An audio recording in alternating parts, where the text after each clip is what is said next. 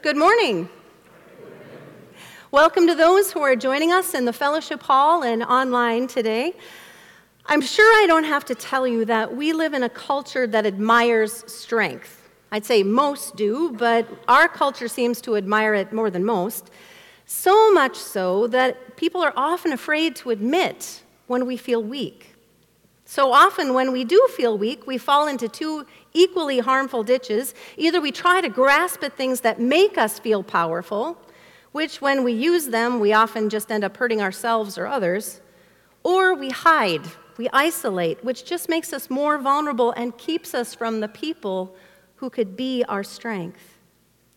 I have to say, it actually takes a lot of strength to admit it when you feel weak. Some of you might remember a story I shared a few years ago about my friend who had worked for a megachurch. She was their kingdom expansion pastor, designing, developing, staffing, and launching new startup churches out of the strength of the parent church, equipping and mentoring young leaders who ran them. And when she preached, literally thousands hung on her words. She's one of the strongest women I have ever known, a force. And then when she got married, she left the ministry to pursue her lifelong dream of becoming a mom. And then the phone calls I got from her were very different. Angie, do you remember when I used to speak and people listened? remember when things changed and got built? Now I can't even get my two year old to eat his peas or stop screaming. All of those people tools I've ever learned, I've tried. Nothing works. What's wrong with me? All I could do was let her know that this sounded a whole lot like the phone calls I used to get from my sister when my nieces were that same age. All I could say was, You're not alone. And those challenges will eventually pass to different ones.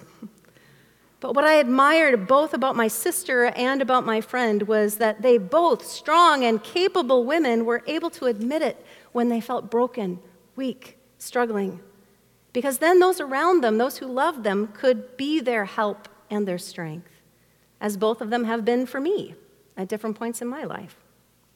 So, when we can be real with our weakness, that's when we're able to receive the strength that comes from the outside, from outside of us. And there's no greater source of strength than our Lord, and we all need his strength. In his second letter to the church at Corinth, the Apostle Paul is vulnerable enough to share his own story with the church to encourage them when they felt weak. Paul confessed that he had something that he called a thorn in his flesh, something that made him feel weaker than he wanted to be. And he writes, Three times I pleaded with the Lord to take it away from me. But he, Jesus, said to me, My grace is sufficient for you, for my power is made perfect and weakness. Paul then says, Therefore, I will boast all the more gladly about my weaknesses, so that Christ's power may rest on me. And that's why, for Christ's sake, I delight in weaknesses, and insults, and hardships, and persecutions, and difficulties. For when I am weak, then I am strong. Those times when we feel the weakest, those are the times Jesus wants us to bring Him everything, when we're ready to let Him be our strength. And that's often when we see it at work the most. And we heard that in the testimonies of Minnesota Adult and Teen Challenge a few weeks ago. That when we let go of our pride, of our need to be perfect or to look perfect, instead allow Jesus to catch us and redirect us, it's amazing what he will reveal in us and through us. And in our gospel lesson today, we step into the story of Jesus appearing to his disciples after the resurrection while they're out fishing, or trying to, and he was on the shore. And after he told them where to drop their nets for a miraculous catch of fish, Peter, knowing that this was Jesus, leapt into the water to swim to the shore to get there first. And at this point, he had seen the resurrected Jesus a few times before, and I'm, but I'm sure even in his joy, he was still a little bit unsure how to act. Because the last time he had seen Jesus before the cross, he was denying that he even knew him when the rooster crowed. He had been so proud of his status as a disciple. He was supposed to be Peter, the rock, but he had failed. And he knew to the core of his heart he wasn't the rock, he was just Simon. Just Simon, who still couldn't help but show his love in grand gestures like throwing himself out of the boat to reach Jesus first. But then, in arriving first, He now found himself at a loss to know what to do next. But Jesus doesn't leave him hanging. After all the disciples had their fill of breakfast, Jesus intentionally took him aside to ask him a question that he knew had to be asked. Because they both knew that Peter had denied him after promising he never would. But the question Jesus asks him is not, How could you have done that? Or, How could you be so weak? Instead, what he asks is, Simon, son of John, do you love me more than these? Back to the basics. But this question also opens up the whole mess going on in Peter's heart. Do you love me more than all these disciples do? Jesus asks him. Because I think that's really what Peter thought, up until this point anyway, that he did more than anyone, revealing his pride, which is why it killed him to have failed so miserably. But there's something even more profound in this question that we don't see in the English translation. Because the word Jesus uses here for love is agape. Agape is an all encompassing love, a totally selfless love, the kind of love God has for us, the kind of love that would lead a shepherd to lay down his life for his sheep. Peter, do you agape me more than all the others? And that question had to cut deep because agape love would never have denied Jesus. Agape love would never choose the self over the one loved. Peter knows as much as he wishes he could, he can't honestly say that's true of him. His choices had revealed that much. So instead, he answers, Yes, Lord, you know that I philo you. Philo is another word for love, but it means brotherly love, the love of a committed friend. My Greek to inter- English interlinear translates it You know, Lord, that I am fond of you. Fond of you? Weak. but that answer is a confession both of his failure and of his honest faith. And shockingly, Jesus' response to that is to charge Peter with a new commission feed my lambs. Now, think about this. Jesus told his disciples that he is the good shepherd. He said in John 10, the hired hand doesn't care about the sheep, so he'll abandon them at any sign of danger, but the good shepherd will lay down his life for the sheep. Now, would a shepherd who loves his sheep like that, who's proven his love by laying down his life, give over the care to those lambs to someone who couldn't be trusted? Feed my lambs, the young ones, the vulnerable ones, the ones just learning to walk, to follow. Feed them, Peter. That command is a statement of trust reinstated, calling him into Jesus' most passionate mission. And while he's still reeling over this, a second time Jesus asks, Simon, son of John, do you agape me? Now, I'm sure feeling his own failure even more in the face of Jesus' reestablished trust in him, Peter thinks about it, but still he can only honestly answer, I'm sure somewhat miserably, Yes, Lord, you know that I philo you. And Jesus responds with another command Take care of my sheep. Take care of those who are already in the fold, those who have already learned how to follow me, who still are going to need direction because you know they too might wander. And then something changes, something that both breaks Peter's heart and also heals it. Because the third time, Jesus changes his question.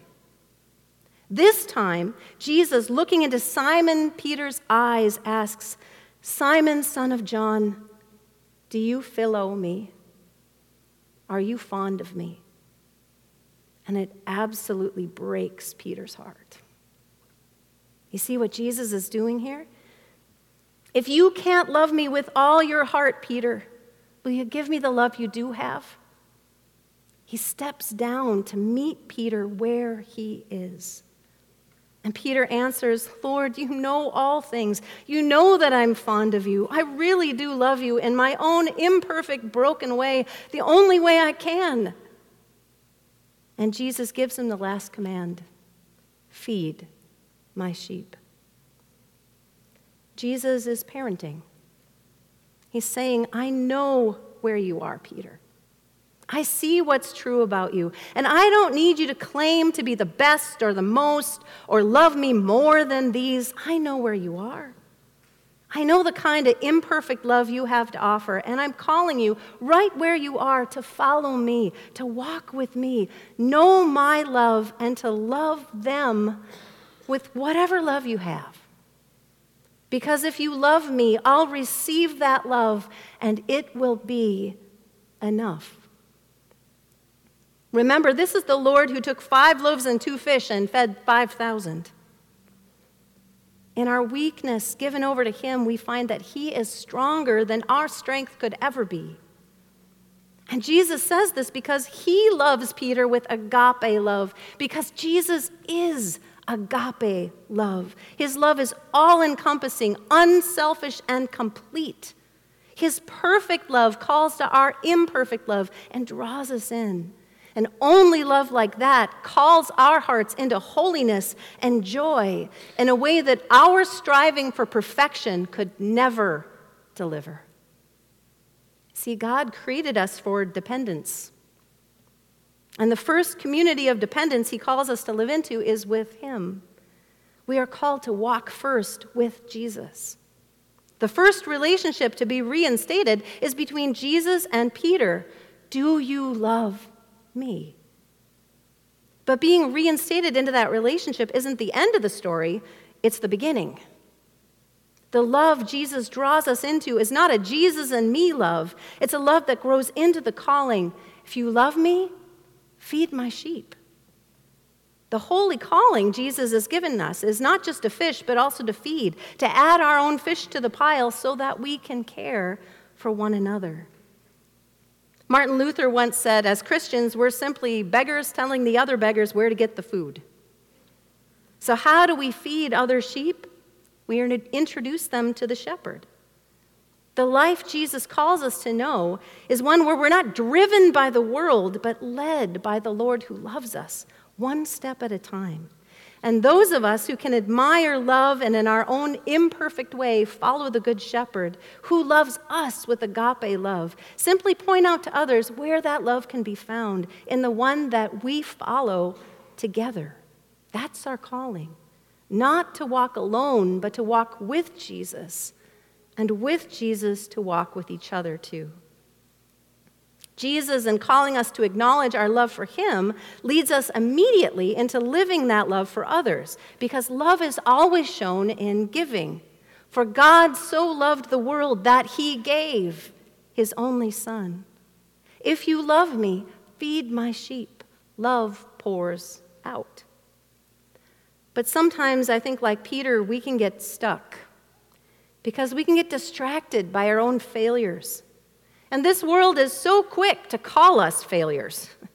And we're so quick to become discouraged by our failures. And it seems to me there are so many pressures on people these days, especially on parents. Everyone has an opinion on what you should or shouldn't do. And every time you react in a way where your best self is overpowered by your worst, where you can't even see agape from here, it can be so easy day by day to lose hope in yourself. But when that happens, hear the good news. It's true, you have not arrived at agape love, beloved. But the one who is agape love has arrived here and now for you. And what you'll surrender to him, he'll work with. As you do the daily work of feeding his lambs, he receives that as a service unto himself, the gift of your love for him. As Paul said in writing to the Philippian church, I thank my God every time I remember you. In all my prayers for all of you, I always pray with joy because of your partnership in the gospel from the first day until now, being confident of this, that he who began a good work in you will carry it on to completion until the day of Christ Jesus. There's no expectation here that you will be the start and the completion of any good work in yourself. No, there's another who himself started that good work in your life and in your heart. And he will be the one to carry it on through you as you walk with him one step at a time until it finds completion in His kingdom. It's hard for us to trust that Jesus really does want to use imperfect people like Simon, like us. But the fact is, if we don't love others imperfectly, we won't love them at all. because imperfect love is all we've got. and Jesus knows that. Perfect love is who He is. But through the broken glass of our lives, His perfect reflection can shine all the brighter. So, how do we begin to love like that? To live into this calling to love imperfectly.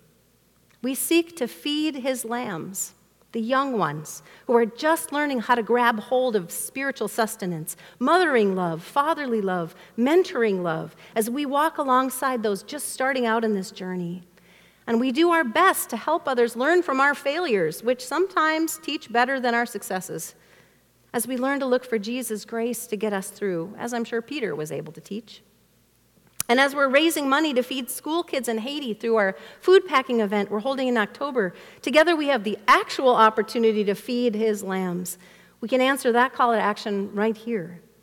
But there are many other ways to do this. Maybe volunteer with Vacation Bible School this summer. Help a younger disciple learn about the God you love. Maybe as a parent, this is your everyday calling, but what does it look like to share with your kids your honest dependence on Jesus too? How do we take care of his sheep? To help each other find the purpose and love that Jesus has for us, to keep us from wandering away from our shepherd. Well, partly that's what you're doing here right now as you sit together in worship. With your presence here, you are encouraging each other, reminding each other that all of us need the Good Shepherd to lead us. That discipleship, to be and make disciples of Jesus, is to model and to show that we don't walk alone. Together as the church community, we take care of his sheep. And Jesus also calls us to feed his sheep. We participate together in the communion meal, one serving, one receiving, neither one holier than the other, but all trusting that Jesus himself gives us the sustaining grace that we need. And so we become the hands and feet of Jesus for each other. And there will always be those among us who can no longer seek out that nourishment, and so we're sent to be the ones who feed them the hope and community that sustains in our homebound ministry. So no one is left behind. This is his flock, his beloved ones, young and old, that he calls those who are fond of him to reach out to in love, with whatever love we have to give. And what's offered in his name, he will use and grow and bless. But that doesn't mean this calling is easy. It's not. Loving is the hardest work of all. Try loving when someone's spitting peas in your face while tantruming. Loving while your enemy insults and belittles you. Loving while someone chooses to believe the worst of you. This is where your love, His love in you, beloved, shines the brightest when the world seems darkest. Jesus told Peter in accepting this commission to feed his lambs, to take care of his sheep, to feed his sheep, there would be a cost. There would come a day when he too would end up in chains. The same kind of chains that led him to the fear that caused his denial of Jesus in the first place. But in following Jesus and loving as he loves, he would come to know the promise of resurrection life is greater, stronger, and more binding than any chains of earth. And sometimes it's in our weakness that people see the strength that's beyond us, bigger than us, that sustains us. And those are times that reveal the greatest witness to Jesus' power. As Paul writes to the Philippian church, now I want you to know, brothers and sisters, that what has happened to me has actually served to advance the gospel. As a result, it has become clear throughout the whole palace guard and to everyone else that I am in chains for Christ. And because of my chains, most of the brothers and sisters have become confident in the Lord and dare all the more to proclaim the gospel without fear. Why? because they saw Paul's peace his very real hope, his conviction of what was eternal beyond the now. They saw God's strength at work in Paul even when he himself was weak. And they knew, as we all do, that this is the kind of strength we all need. What a beautiful promise he gives us that his grace is sufficient for us because in our weakness, he is strong. So, beloved, where do you feel weak today? Where do you feel that you failed or fallen short or missed the mark of what you'd hoped that you'd be? Jesus sees you, He knows you. And He's got just one question for you, and it isn't, How could you do that? or How could you be so weak? His question is, Do you love me? Are you fond of me, beloved? Because what love you give Him, He'll work with that.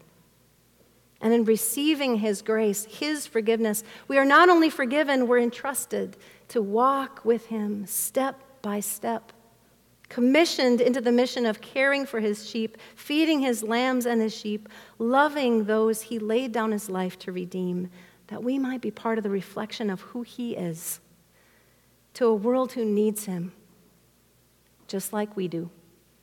Let's pray. Lord Jesus, we thank you for your promise that in our weakness you are strong, that your grace is sufficient for us. We pray that you would teach us one day at a time, one step at a time, to love you with all that we've got. And Lord, we pray that that love that we receive from you, that we give for your sake, Lord, that you would use to shine your light into this world that needs you. Lord, it's in Jesus' name that we pray. Amen.